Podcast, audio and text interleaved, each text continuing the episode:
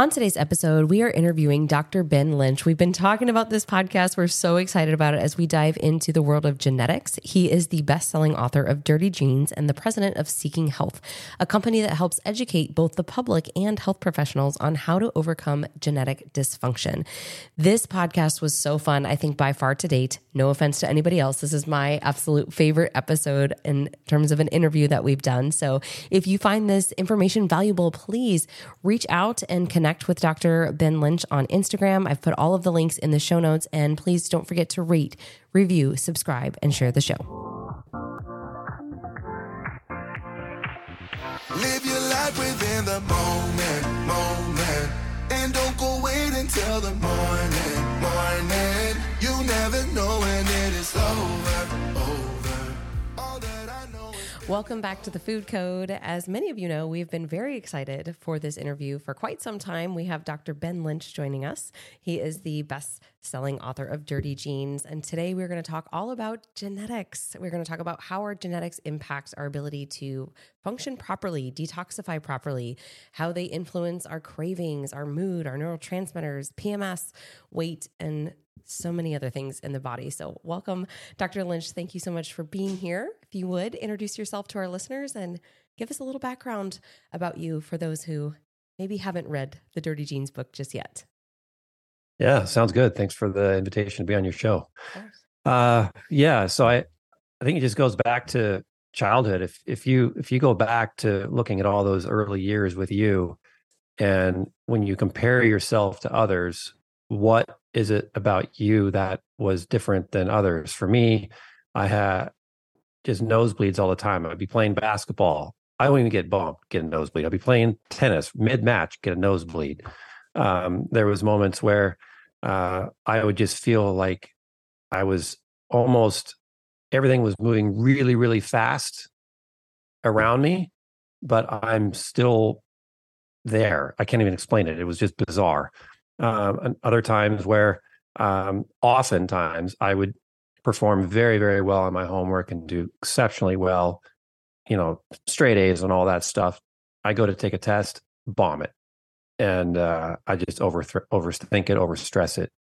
And so if you if you think about you know what is different about me compared to others, oftentimes that can be genetically uh, influenced.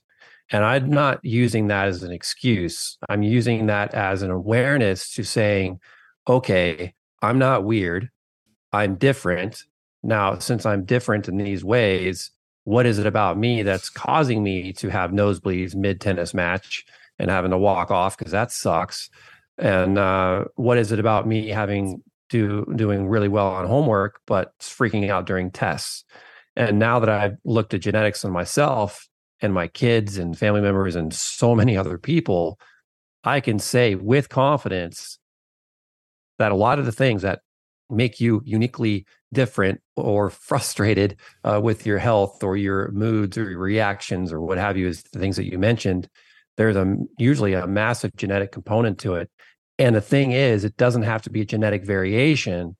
Also it, it can be just that there's something in your your environment or your lifestyle that you are doing or not doing that is triggering your genes to either perform too hard or not perform well at all. And it all depends and it can change from moment to moment.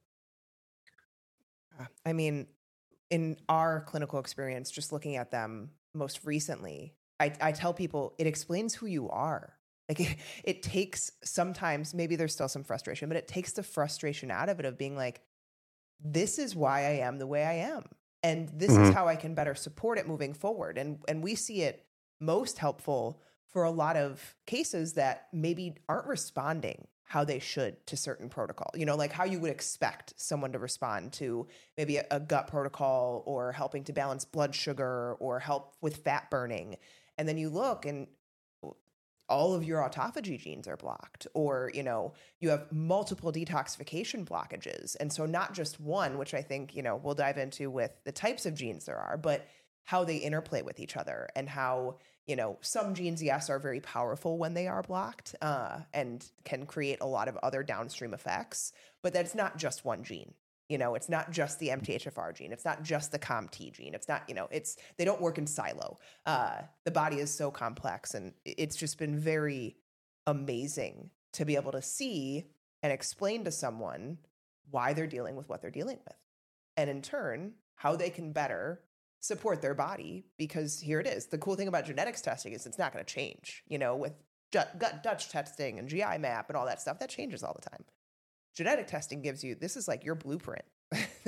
this is kind of who you are and who you will be. And yes, you can support it with lifestyle and so forth, but it for us personally in our in our practice it's been really helpful for a lot of people to to kind of take a deep breath and be like, okay, it you know, it's not just you.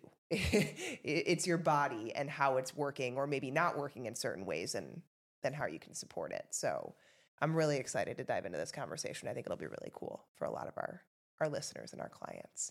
Um, in your book, Dirty Genes, you talk about seven key genes. Uh, and before we kind of get into depth of this, for anyone that's totally new to genetics, can you talk about what a gene is and then what a dirty gene is? Yeah, for sure. That's a, that's a great starting point. My grandfather always said, "Don't don't move forward on anything unless you understand what the words actually mean because you can say gene a hundred thousand times, uh, but if people don't know what a gene is, then they just kind of recoil and, and not listen. So a gene, to put it uh, in a in a manner that is applicable, is a gene has a job to do. So you have about eighteen thousand genes in your body, and they have different roles. You have genes that make dopamine. You have genes that that uh, you know to help you transport the dopamine. You have genes which help degrade your dopamine. You have genes which you know essentially help you wake up in the morning and fall asleep at night.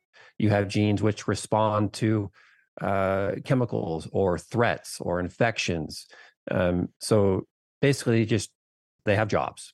So if a gene has a particular job then it has to perform in order to get that job done. And if it can't perform then you get symptoms.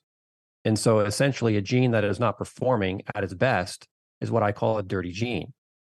And I don't call it a deadly gene, which is what my actual publisher wanted me to call the book, Seven Deadly Genes.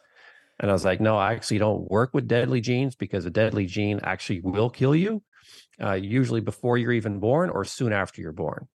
And that is not a very, uh, you know, uh, it's not a good book to pick up and and feel empowered.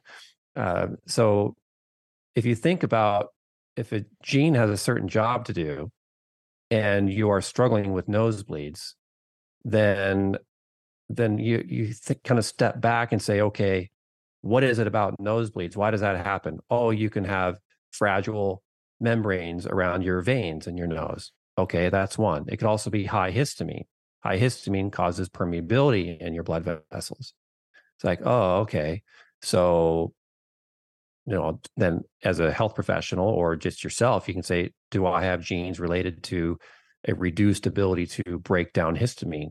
Because most of actual histamine intolerance is associated with genes whose jobs are to break down histamine.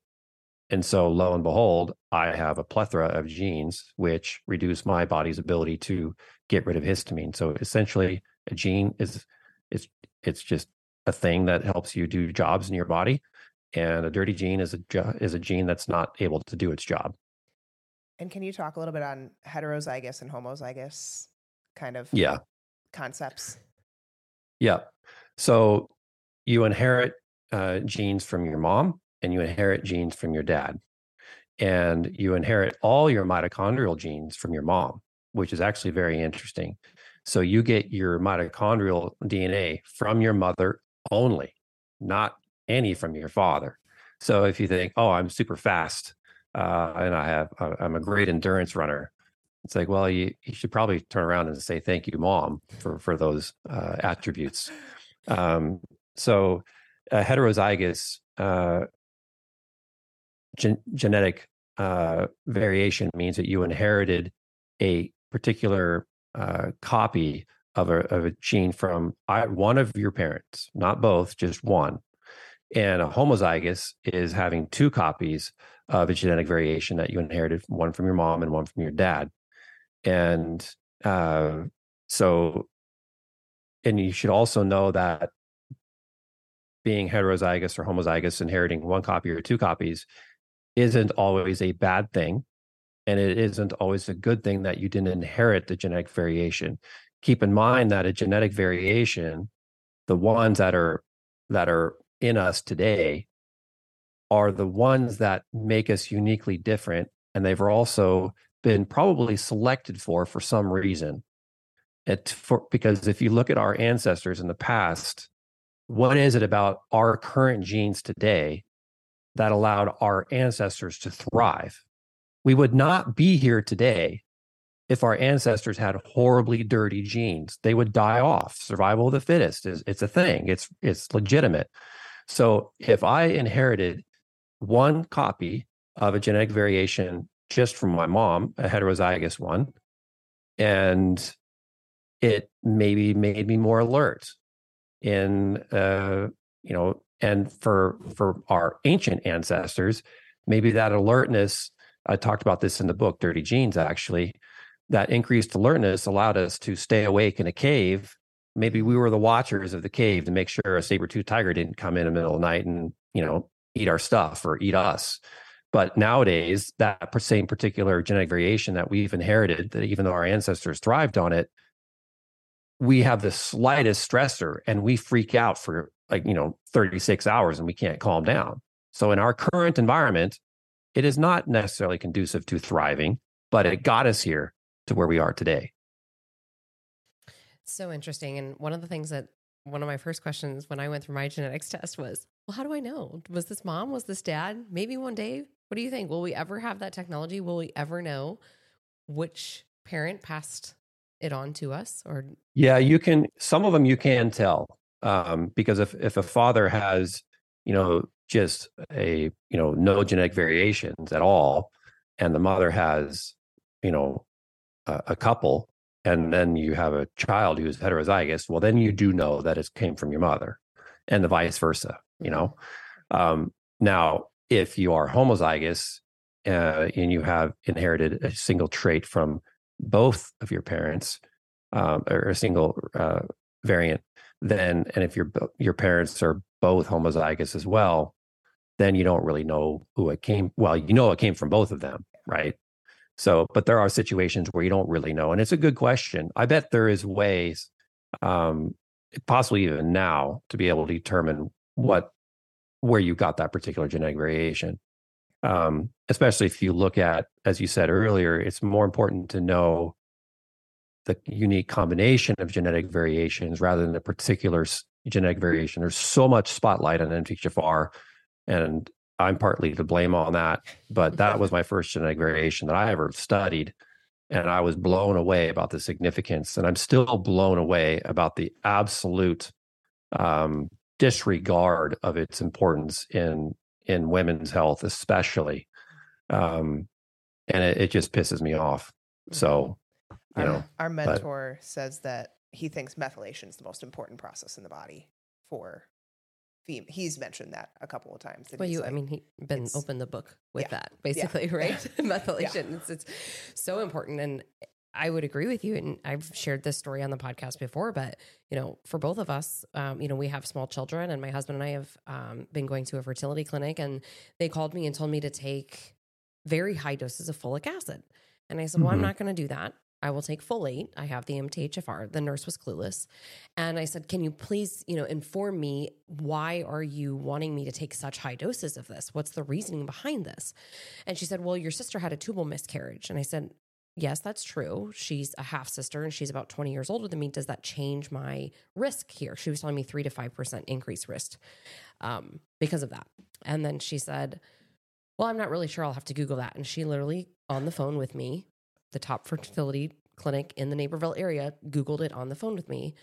And I just was like, I lose all trust now. You're telling me to take folic acid. You don't know what the MTHFR mutation is. And now you're Googling risk, you know, on the phone. And it's just so frustrating. It's so sad because we know that there are so many people that have this variant that don't even know it. Yet, widely, you know, the doctors are telling women, especially for pregnancy, to be taking synthetic folic acid and then looking further, you well, know, yeah, let's let's uh, pause there if we may and, and, and explain why they do give the high dose folic acid. You want to go in on that? Yeah. Sure. Into that? Yeah. So if you think about miscarriage and if you think about pregnancy complications, and if you think about the increased RDA, you know, the recommended daily allowance of folic acid during pregnancy, the RDA for folic acid is 400 micrograms for an adult. Now, if you're a pregnant or breastfeeding woman, or you're trying to become fertile to get pregnant, that recommendation increases to 800. Why do they increase 400 to 800? What's the reasoning behind that? You've already talked about it to support methylation. They are using the wrong ingredient for the right reason, but the wrong compound. So if you look at folic acid, which is completely man made in a lab back in the 80s, introduced into our foods in the in the late 90s, and all because they wanted to increase the duration of shelf life of breads and other things on food that was otherwise spoiling uh, because they stripped out all the the the bran and, and everything else which contained natural folate so they invented um, they discovered that since they stripped out all the healthy things from grains that yes it increased the longevity of the of the commercial products on the shelf but there was all these people having miscarriages and infertility and they're like what the hell happened? It's like oh we stripped all the nutrients off the grains.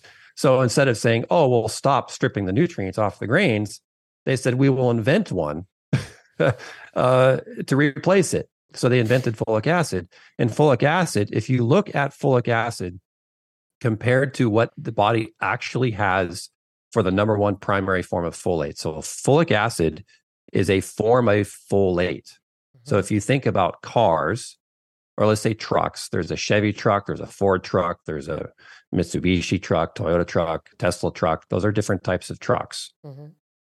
Folic acid is a type of folate. Now, it is the bottom of the barrel type of folate that anyone should be taking. Your ancestors, 100 years ago, never ever consumed folic acid. It did not exist. We are here on this planet not because of folic acid. We are here on this planet because of folate, which you get from leafy greens, which you get from animal meat, which you get from liver, which you get from organs. And um, so the recommendation to give 800 micrograms or high dose four milligrams actually for for you know preventing recurrent miscarriage is a good recommendation to support methylation, but it's the wrong form of the nutrient. So remember, genes have jobs to do. And so if a woman is having recurrent miscarriage, the number one associated gene associated with recurrent miscarriage, ladies, what is it? MTHFR. Exactly. yep. It's the motherfucker Mm. gene, Yeah. right? Mhm. So MTHFR's job is to convert a type of folate into your body's most active form of folate.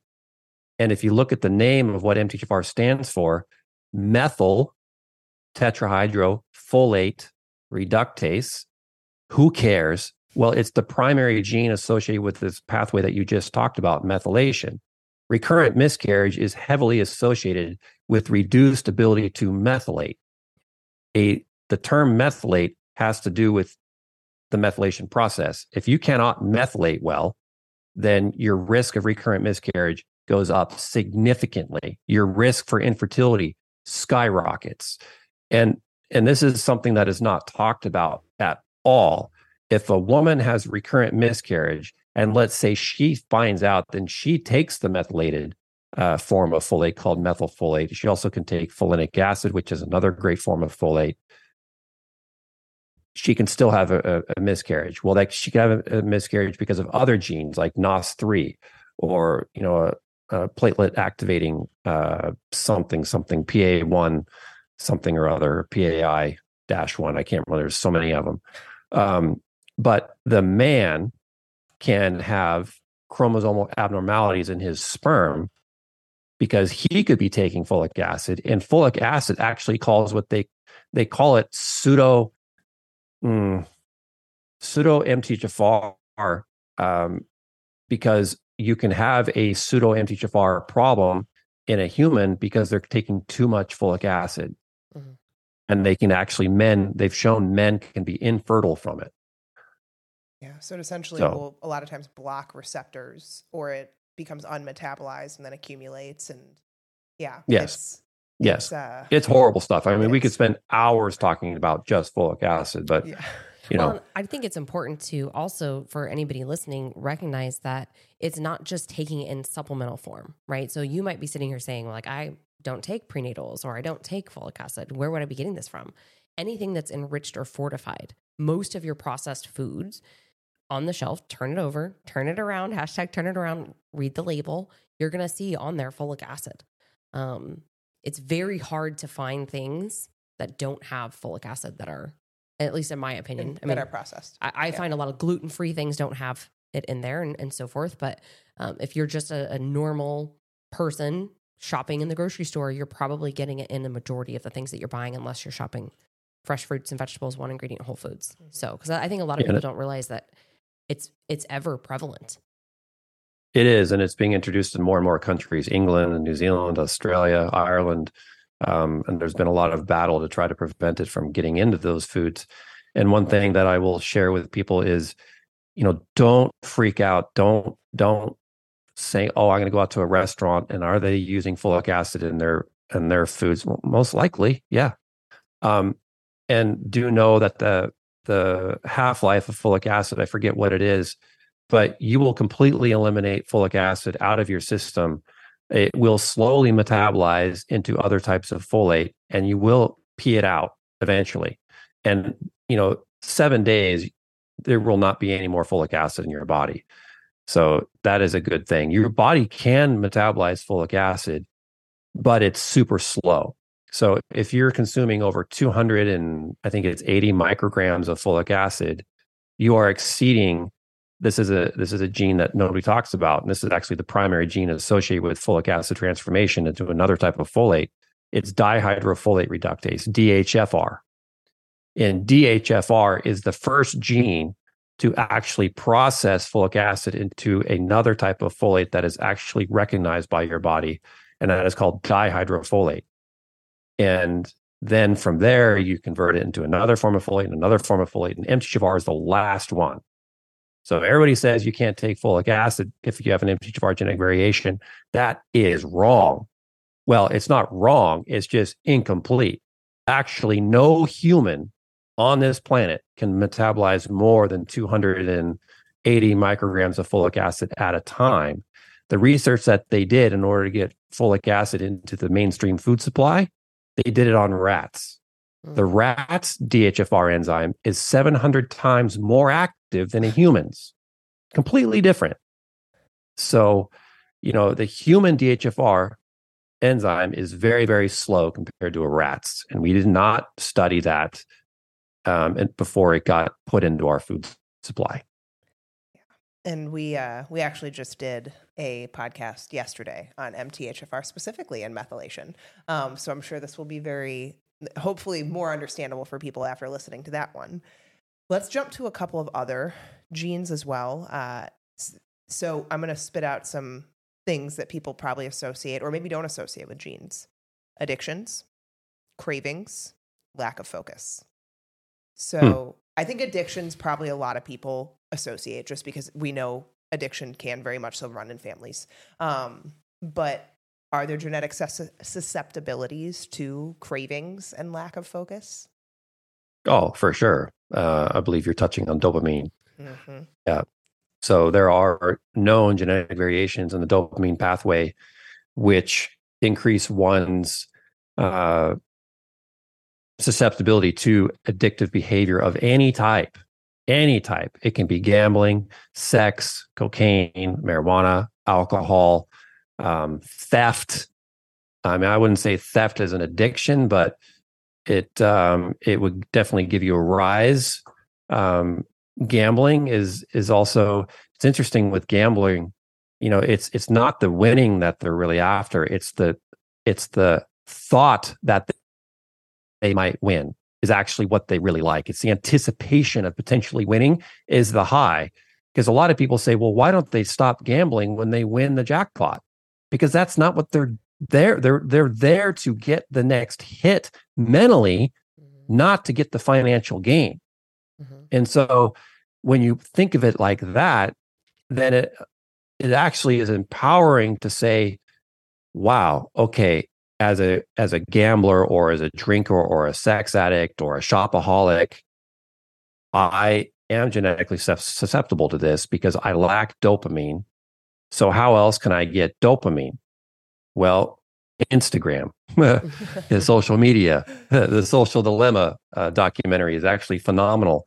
And I did. Have you ever heard about why what Instagram is refers to? No, I don't think so. It's an it's an instant gram. Mm. It's it's so true. I watched the the social dilemma. It's a great um, documentary, and I think it's so true in terms of just the scrolling feature. I think they even talked about yeah. just looking at you know the kids in China and things like that, and how addicting it became so quickly mm-hmm. to people. Um, yeah, it's and how it's many times seek, you check seek, it? yeah, seek, seek, seek, hit, mm-hmm. seek, seek, seek, seek, seek, seek, hit, mm-hmm. yep. and uh, you know, and they just keep doing it. And if I look at my kids, who are the most uh, involved in social media, one of my boys is just nuts with it, and his dopamine uh, genetics are telling the story, and so I'll share something about with some stuff about dopamine and addictions here. So COMT is a gene which helps your body. Its job is to process dopamine. And so if you have a slower COMT gene genetically, that could help you maintain higher levels of dopamine in your brain.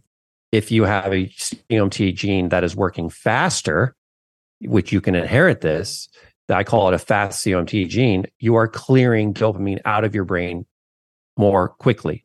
Now, as you said earlier, it's the combination of genes mm-hmm. and the combination of genetic variations that really um, can tell a tale. And so, my, one of my boys has a fast COMT gene. He clears it out quickly. He has a slow, uh, I forget what it is. I should pull it out over here, but there's a gene associated with the production of dopamine. And his ability to produce uh, dopamine is lower. Now, there's a receptor for dopamine, and I believe it's DRD2, that um, can be sensitive, very sensitive, which means if there's a little bit of dopamine in your brain and there's a little, it, it will bind to the receptor, you will get a good result and you will have a dopamine experience. There are some people who have a DRD2 gene that is not sensitive. It's kind of blunt. You can have a ton of dopamine in your brain, but if it's not binding to the receptor, you do not get a result. If you have a coffee pot and it is unplugged in your kitchen, you can have all the coffee beans in there. You could done all the work, put the water, all that, and you could be there all day long until you plug it in. Dopamine has to be binding to the dopamine receptor in order to be activated. Otherwise, you, you got nothing. And so, a gene that is really heavily associated with with addictions and and uh, lack of focus is this DRD2 gene. And there are compounds which actually will bind to this particular uh, gene, which reduce its ability to function as well. Heavy metals, organophosphates, these things are um, uh, very problematic. And so I actually designed a dopamine supplement specifically for my son first, and I gave it to him and multiple uh, revisions. I think it was like my eighth different formula. Finally, uh, I turned the light bulb on for him. And another thing that you get with low dopamine is, is kind of a depressed mood. Mm-hmm. And so teenage boys, you will see them sleeping in longer. That's partly why they they started uh, adjusting times in high school because teenagers do need more sleep. However, if a teenager is in bed till noon and they go to bed at one, that's still too much too much sleep and there's lack of motivation there. And so one day I walked upstairs and I said, Hey, man, take these. And he said, What's it for? And I said, Just take them. I'll tell you later. and uh, his room was a mess. If you're yelling at your kid to clean up their room, there's no motivation, there's no drive. They don't care. And so a couple hours later, I, I go upstairs and I, I see him at his desk studying. The room is spotless. The bed is made. I was like, oh, cool. And then hours later, his older brother comes home and said, dude, you eat like crap. All you do is you just eat sugar, sugar, sugar, sugar, sugar, and you just eat so much crap. And he's like, will you lay off, man? I haven't touched sugar all day today. In fact, I haven't eaten really eaten much. I think I had a protein smoothie and that's it. And I just looked at him and I smiled. He's like, What'd you give me? I said, You've been pretty driven today, haven't you? You've been pretty motivated. He goes, Yeah, actually. And I don't have any cravings. And uh, I said, Yeah, I gave you a dopamine supplement. He goes, like, Holy shit. And so he just, he just called me uh, yesterday from college. And uh, there's a kid who took a focus supplement for acetylcholine. That's a different topic. I'm just going to switch it real quick. And he's like, this kid just was always struggling with focus and he took your optimal focus supplement. He took two, no effect. Then he took two more uh, later and he's like, oh my God, I'm dialed in. I'm rock solid.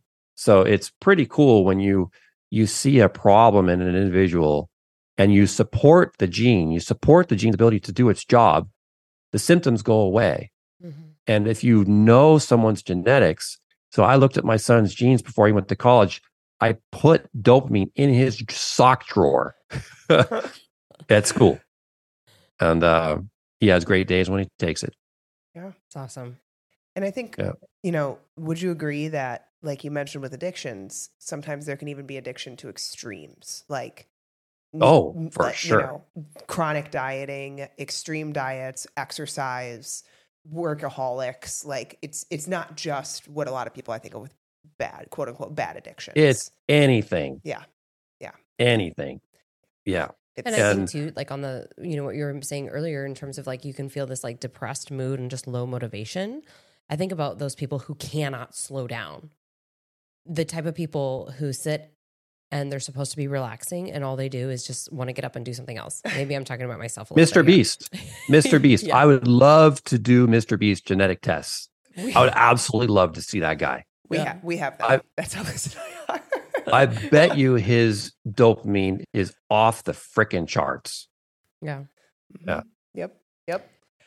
Yeah. So, and I and I think you know, kind of to Becca's point earlier, and, and I want to say too, thank you because I think you're normalizing also for us. We have boys. She has a, mm-hmm. a girl too, but normalizing that your kids aren't perfect and that you've struggled with these things, but you also have the tools to be able to to help them, and that yeah. you know, no parent is going to be perfect with keeping their kids off sugar because good lord it's really hard especially when they're younger but um, you know just knowing that there is so much that's within our control and kind of as we talked about and touched on before, this is information that is helpful to understand why you are the way that you are, but also equip you and empower you that there are things that you can do to feel better if you are struggling with, you know, anxiety or depression. And I wanted to bring up anxiety because I think this is often very overlooked. Um, and I wish that our healthcare system would look at genes before they just slap anti-anxiety mm-hmm. medication. You know, I have a, a client yeah. this week. I said, she asked me, you know, what are your thoughts on anti-anxiety medication? You know, we're working through some gut protocols. And I said, well, first of all, let's reverse the conversation back to your genetics test. You are completely blocked in your folates. Um, you're also blocked in your one of her MTHFR and her transport. And I said, maybe what we've got going on right now isn't an issue that you're going to need to address with pharmaceuticals, but rather we can continue to support with your B vitamins and folate. And I have her on some different blends from Seeking Health. And I said, let's increase those before we go down the path of pharmaceuticals because also we have another test here, secondary, showing us that your B12 is extremely low. And it's not an anti anxiety medication deficiency. It's a vitamin deficiency and a genetic component that we're dealing with here. So, can you touch on that a little bit for those that are struggling with the anxiety factor? Yeah. And, and before I do, you brought up a, a great point that no one is deficient in a medication. I mean, it's just not, it's just not a thing. you're like, whoa, hold on. Your genes have a job to do. If you think about what most medications are classified as antidepressants, anti anxiety, antibiotics, anti hypertensives, you know, they're they're all against how the body is supposed to function. The they actually tell it to, you have a symptom, I'm going to shut that symptom up, but I'm not going to do anything to the mechanism of action of why you are experiencing that symptom in the first place. So you might have uh, reduced your anxiety by taking an anti anxiety med, but the problem is still there. Mm-hmm. A lot of people, and to give this a, a different side of things, a lot of people will go in and they'll they'll they'll go to the doctor and say, "God, I have this horrible pain under my right side," and it's a, their gallbladder. Mm-hmm. There's so many gallbladders that are removed. Well, they remove the gallbladder, they do get instant relief, but the underlying reason as to why their gallbladder got removed in the first place is still there. They have sludgy, thick bile, or they're not producing enough bile in the first place. And so people who get their gallbladder removed, they're like, oh, I feel so much better. But then they have diarrhea the rest of their life, or they just can't, they just struggle in multiple ways. So, in terms of anxiety, there you you touched on a, a few things. There are so many different genes associated with anxiety, and there's so many nutrient deficiencies associated with anxiety that is actually a very difficult one to pin down and say, this is why you have anxiety. You can get anxiety from too little of B12, as you mentioned, for various reasons. That B12 you need to help process and methylate a compound called homocysteine. If you have high levels of homocysteine, that can wreck a, a, myriad of things. It can wreck your glutathione levels. If you have low glutathione, you can have anxiety it, homocysteine affects your ability to make neurotransmitters like dopamine, norepinephrine, epinephrine, and epinephrine and serotonin. Mm-hmm. And if you have low levels of any of those, then you can have anxiety. If you have high levels of a lot of those, you can have anxiety. So it gets confusing really fast. And I struggle with trying to pinpoint particular genetic variations to anxiety. I do have a number of them, but um, it's it's not as targeted as say addictive disorders or lack of motivation. It's it's so broad why someone can struggle with anxiety.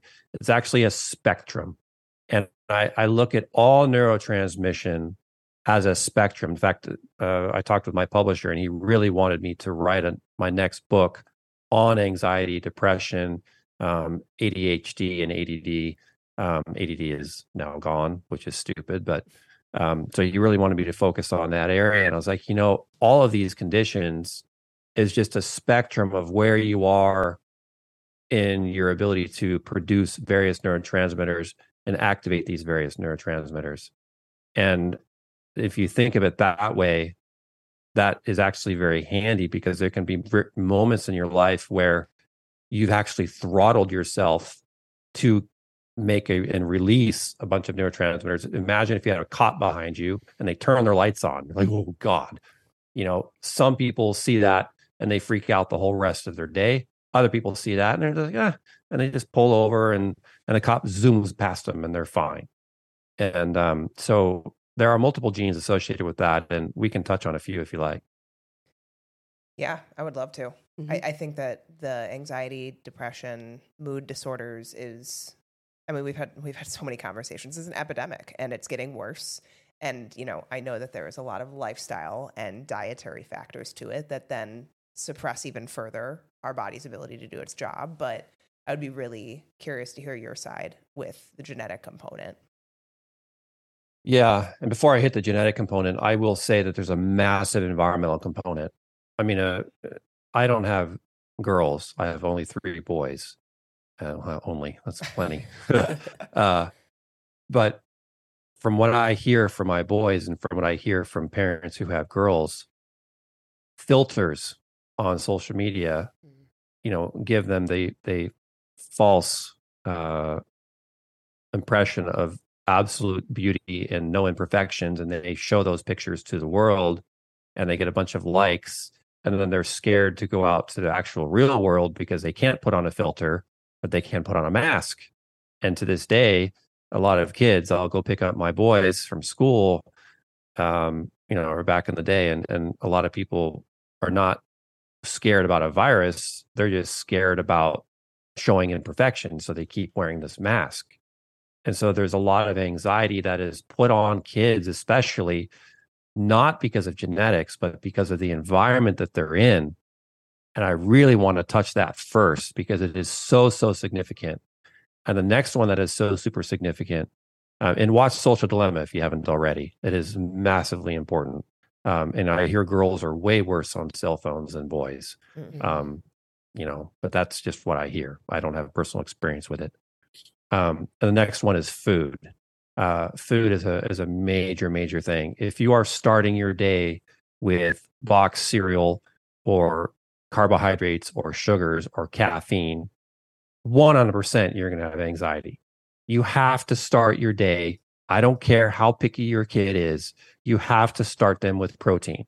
If you and yourself, if you start your day with carbohydrates or caffeine or sugar, you're done.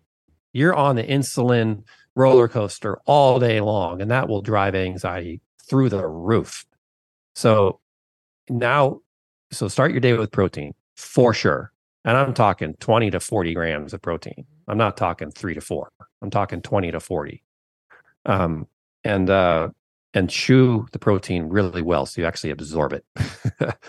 um, now, in terms of genes, you know, we talked about the slow COMT gene. So COMT, if you have high levels of dopamine or high levels of norepi or epi, then you're going to have higher susceptibility to anxiety because you just you're just on.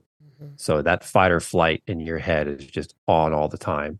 So you have to ask yourself, okay, which genes are associated with my reduced ability to clear um, this dopamine, and, and a slow COMT gene is associated with this, and it's actually very, very common. And a slow COMT can make a massive difference by itself, not even a combination. So if you were born with a slow COMT gene, I'm not even talking about lifestyle factors that can slow it down. I'm just saying if you were born with a slow COMT, that gene by itself can increase anxiety, especially in a woman. And as when she gets in her cycle and has high levels of estrogen. Well, if a woman has high levels of estrogen, why does that make a difference? Because a COMT gene's job is actually multiple. Its job is to process dopamine, and its job is actually to help process a harmful type of estrogen and clear it out of a woman. And so, if she has high levels of estrogen and high levels of dopamine and a slow COMT gene, she is going to no doubt have PMS for sure.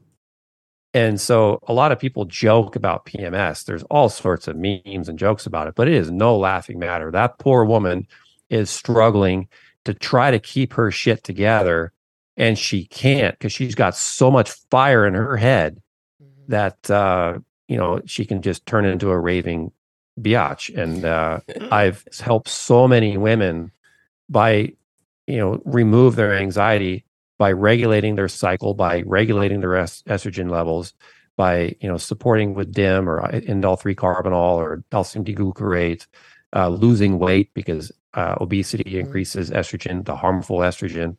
Um, and guys, if guys are on testosterone therapies, they can have PMS and uh, because the testosterone converts into estrogen. And I experienced that because I was playing around with different types of testosterone replacement so I could educate others about it. I tried the testosterone creams, the testosterone pellets, testosterone shots, and um, pellets were the best, creams were the worst. And you know, my estrogen levels were skyrocketing, and I turned into a raving lunatic with headaches. I was hot. I was like, "Wow, I feel like a, a, a menstruating woman right now." and uh, so I actually started taking DIM, and I was good. It's like wow, okay, and I was super anxious uh, as well. Mm.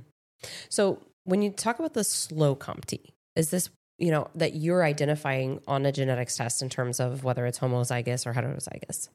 Right. Mm-hmm. Just Correct. want to clarify. And a, a slow COMT, you can be you'll be homozygous. And now, what I will say with COMT is there's there's a particular genetic variation of COMT that is the most common and most popular. Um, that's the V158M. And so when you're looking at genetic variation and you see a V, that stands for the base of valine. At 158, what's that number for? That's at the position 158 on the gene itself. And the M, what's that? That's the methionine. So a position 158 in the COMT code, a valine switched to a methionine. And that methionine causes the COMT enzyme to have a different shape. So if if it has a different shape, it means it can't function as well um, to do its job, and uh, so it it acts more slowly. And um, now, however, there is research on COMT V158 and other COMT genetic variations. There's a combination, I believe, of four. It's called a haplotype.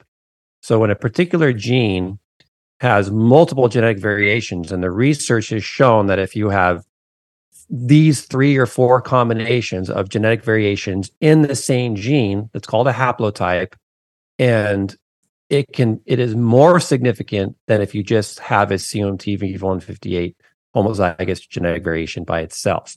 So that's a long way of saying haplotype genetic testing is far superior than looking at just single genetic variations by themselves. And my genetic test of StrateGene looks at the COMT combination of the COMT haplotype. And we report back on that and say if it's slower or faster or intermediate. Intermediate means it's kind of like the three bears, you know, it's it it it's more flexible. Mm-hmm. Um, so yeah. Okay. Very, very helpful. Yes. And I think so many people, you know, listening to this, hopefully you're already like, let me get the book. Yeah. Let me read because again, there's a lot of environmental factors, a lot of dietary factors, lifestyle factors, and there's plenty laid out in the book to help you get started. Um, and then you can do genetics testing, you know, whether that's through us or with um, Seeking Health and Dr. Ben. But let's let's move on here and think about you know what you mentioned before in terms of the the males and fertility and um, you know, kind of the impact that things can have on their body as well. I want to talk about libido and maybe even testosterone. Do you see that the just rapid declining rates of testosterone and massive increase in fertility also has something to do with genetics for the males? I would say genetics is a very minor part of it. Okay. I would say environmental is way more significant the the plastics that are everywhere these days. I mean, come on, fish are turning they're they're changing gender. Frogs are changing gender mm. in rivers, and this has been known for years. Uh, you know, it was, it was, like 2017 or 2015. Frogs in, in the London River of Thames or whatever it was were already being found to change from boys to girl frogs, and uh, so that is that's environmental. Mm-hmm. So there's a book called Countdown, and Countdown talks about the rapid growth of of testosterone decline, and it's massive. So you have sperm banks. Guys go to a sperm bank, they donate their sperm, they get 10 bucks or whatever it is, they walk out, and the sperm bank has sperm. Well, not so fast these sperm banks are losing tons of money because in in I'm I'm throwing some rough numbers here in the book countdown she's she's way more uh, well she has stats and and and she's very accurate with her, her numbers. I'm just going to throw some stuff out here. Have you read countdown yet? The mm book? mm it's a very easy read um, very quick and i highly recommend it. So in a sperm bank in china what do you think is the percentage of viable sperm that could be used to support uh, uh, you know a couple having uh, a child? What do you think out of all the sperm that is collected so you got 100% of the sperm sitting in a sperm bank in china what do you think is the percentage of viable sperm that can be used out of all those donations 18% 70% i'm just Yeah, I think it's around 18%. One eight. I, I, I have not read the book. yeah. Wow. Yeah. That's insane. So, terrifying. Terrifying. And if you do the research on on what's going on, a lot of infertility is idiopathic in men. Idiopathic is a famous way of or a uh, famous a a a medical way of saying we don't know what the hell is causing infertility and I actually posted this on my Instagram months ago, showing the the common causes of male infertility.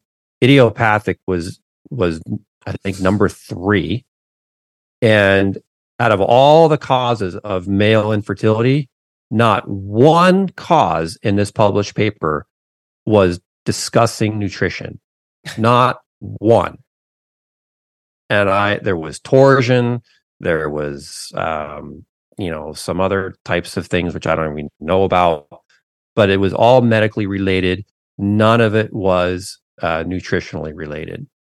And um, so that really pissed me off for one. And then there's a lot of research that shows um, low antioxidant level in men, CoQ10, vitamin E, glutathione.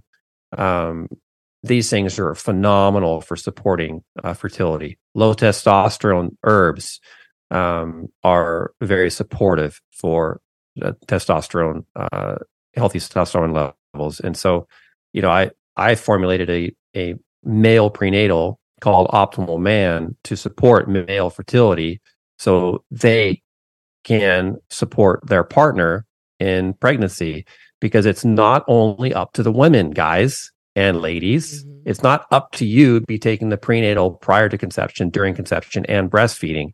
It is also up to the guy. And guys, you have three months of where you can radically transform the health of your sperm. It only takes 90 days to get a whole new set of fresh sperm. And the reviews, I, I find it very interesting when I'm reading the reviews on Optimal Man at Seeking Health. I read them and they say things like "my husband," blah blah blah, "my boyfriend," blah blah blah, "my my granddad," blah blah. Guys, buy it yourself.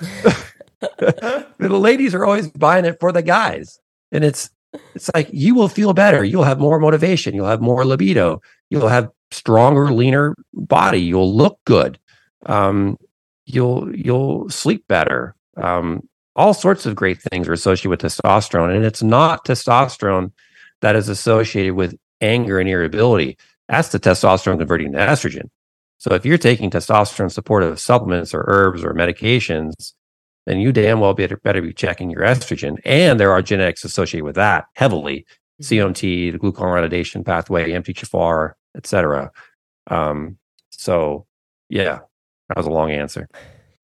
No, I appreciate it. And I think, you know, there's people who are taking things, and you brought up a good point is check your estrogen. If you are taking something, we're always talking about checking anything mm-hmm. that you're doing. If you're taking any type of, you know, hormone support, thyroid support, you're getting off thyroid medication, you're going to check your levels. If you're changing dosing for things, um, mm-hmm. It's really, really important. So yes. this has been fantastic. I feel like we could we could talk all day. Um, what we want to be respectful of your time. One of the things that we like to kind of wrap up um, most of our podcasts with, and this is kind of a, a surprise, but if there was one thing that you had to kind of shout from the rooftop to people as we come to a close here, what would that be? Uh, believe uh, that you can actually get better. There's there's so much information out there. The problem is a lot of it's incorrect, biased, contradictory, what have you. But I want you to maintain that hope. I want you to maintain that belief. Tony Robbins is always talk, talking about there's a there's a triangle that belief leads to action, action leads to results, results then feed into outcomes, and those outcomes and then drive further drive your beliefs. And so it but it starts with the belief. If you believe that you are you can't get better, you just you know you're going to have another recurrent miscarriage well you're right. The outcome is you're going to have another recurrent miscarriage which is going to then drive you know your thought process even lower and lower. And that's also why you say the rich get richer and the poor get poorer. And that's also why the sick get sicker and the healthy get healthier. So I, I really want you to first start with the belief. And it's so so hard to have that belief when you are so stuck in depression and i I'm getting a little teary when I when I say this, but um, when I saw my boy laying in bed that morning, and I threw him the two capsules of the dopamine supplement, and he goes, "What's this for?" And I said, "Well, we'll just see." I knew he was depressed, and it made me sad thinking about that. You know, great kid, straight A student, very good athlete, friends love him, Great guy. He was still depressed. And he was depressed because the neurotransmitter levels in his brain were not supporting him. And it wasn't his fault. It's just, he is just genetically designed to have lower dopamine. So I made an intervention by throwing him those two capsules, which then allowed his brain to make the dopamine that he so desperately needed and unknowingly needed. Because we had a conversation about it after. And uh, I think it was like a, uh, a week or so after, I don't remember. But I was like, hey, man, um, I noticed you laying in bed until 12 or 1 in the morning and or uh, 1 in the afternoon. And, uh, you know, that is associated with depression. And so the weird thing about depression is is you don't know you're depressed. Mm-hmm. It just it's there.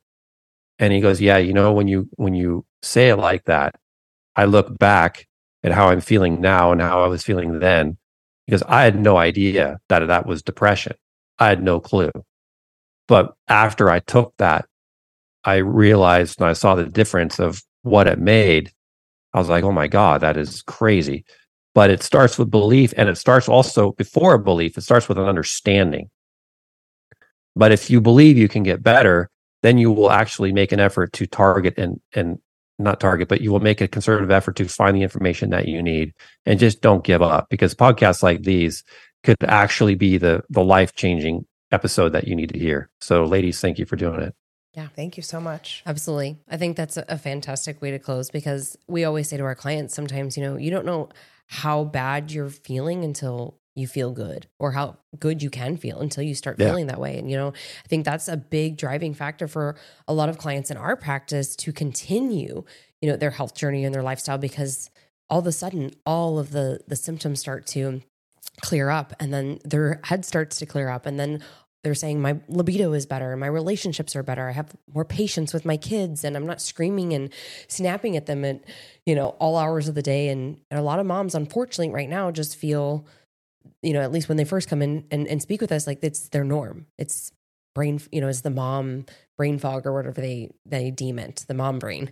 Um, mm-hmm. or, you know, it's just it's just normal. It's part of aging. We hear that a lot of times. I'm sure you hear that too. And um, I love that you mentioned that, you know, there is a lot of hope and you you do have to believe that it's possible because if you don't it makes the journey 10 times harder and you can't just rely on supplements and diet alone mm-hmm. you got to take care of those mental emotional things too along the way so thank you so much we will link everything out uh, in the show notes for you all to check out um, the Dirty Genes book highly highly recommend that um, get a copy of that for you, your loved ones, whoever this holiday season, and then also get connected with Dr. Ben on various platforms. So thank you again, sir. Thank you.